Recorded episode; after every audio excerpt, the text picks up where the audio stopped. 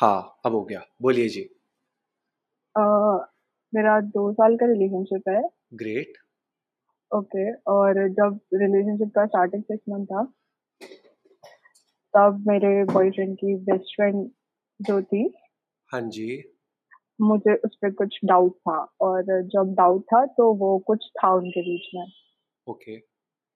Okay, तो ये सब मैटर हुआ तो ये फिर सॉर्ट हो गया मैंने चांस दे दिया।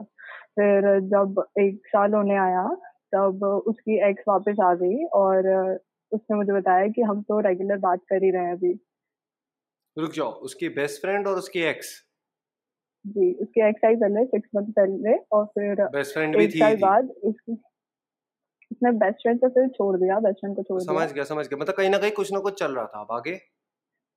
हाँ, और अभी वापस से उसकी एक्स से बात हुई तो उसने मेरे को उसकी एक्स ने रिकॉर्डिंग भेजी थी क्योंकि वो मेरी उस टाइम से मेरे को शक था तो मैं थोड़ी बहुत उससे बात करते रहती थी। उसने मुझे कॉल रिकॉर्डिंग भेजी एंड ही इज़ सेइंग कि अ, "तू आ जा मैं तेरे लिए उसको किसी को भी छोड़ दूँगा।" चलो ग्रेट है। अब? अब नहीं पता क्या करना है। हेलो! ये रिकॉर्डिंग आपने उसे कन्फ्रंट करे रिकॉर्डिंग के साथ? नहीं, वो नॉर्मल एक्ट कर रहा है तो मैं भी नॉर्मल ही एक्ट नहीं, नहीं करना है। नॉर्मल एक्ट नहीं होता। रिकॉर्डिंग दिखा दी उसे?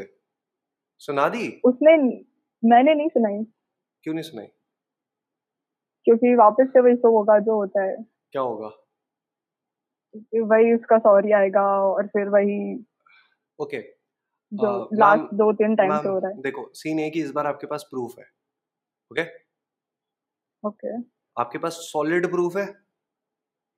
ओके। क्या आपका बॉयफ्रेंड आपको छोड़ने की तैयारी में है फुल ऑन? हाँ क्या? या ना? हाँ ना? अ, अ, तो मेरे को सुनाई नहीं दिया सॉरी। मैं बोल रहा हूँ इस बार सॉलिड प्रूफ है आपके पास कि आपका बॉयफ्रेंड आपको छोड़ना चाहता है। और लास्ट 2 तो बार भी था, पिछली बार भी था। हाँ, पर आपने वापस ले लिया? जी। अब माथे पे टैटू करवाना है कि नहीं करवाना मेरे पास टैटू आर्टिस्ट का नंबर है मैं दे देता हूँ आपको। बहुत मस्त वाला टैटू बनवाएगा माथे पे। ठीक है और अ, वो 7 से दोस्त है तो यार मुझे दोस्ती भी 7 से रखूँ दोस्त की या प्रॉब्लम नहीं नहीं कुछ हेलो भी? दो हेलो पैकेज डील है मैम। जब बॉयफ्रेंड था तब बेस्ट फ्रेंड भी था। तब अब बॉयफ्रेंड नहीं तो बेस्ट फ्रेंड भी नहीं। ओके। जस्ट सेइंग यार, 2 बार माफ़ कर दिया आपने। अब तीसरी बार तो ओके। प्रूफ है। बिना प्रूफ दिखाए भी तू उसे छोड़ सकती है। ठीक है? कुछ भी बहाना मार के कि देख मेरा मन नहीं कर रहा, I am not interested in you और जो वर्स्ट उसकी ईगो पे लगेगा, मैं अब तेरे से बोर हो गई हूँ। तू सिर्फ़ इतना बोल के उसे छोड़ देगी ना उसकी जल के राख हो जाएगी। वो अगर किसी के साथ चीट करना भी चाहता होगा ना, तो वो भी घूम कर आ जाएगा। मैं तेरे को बता रहा हूँ सबसे सही breakup technique just I've lost interest in you. तुम इतने एक्साइटिंग और मज़ेदार नहीं रहे। जो स्पार्क तुम्हारे में पहले थी ना अब नहीं दिखाई देती मुझे, मज़ा नहीं आ रहा। So yeah okay. बस ठीक है। ओक उसे अपना सोर्स मत बताइयो कि असली रीज़न क्या है।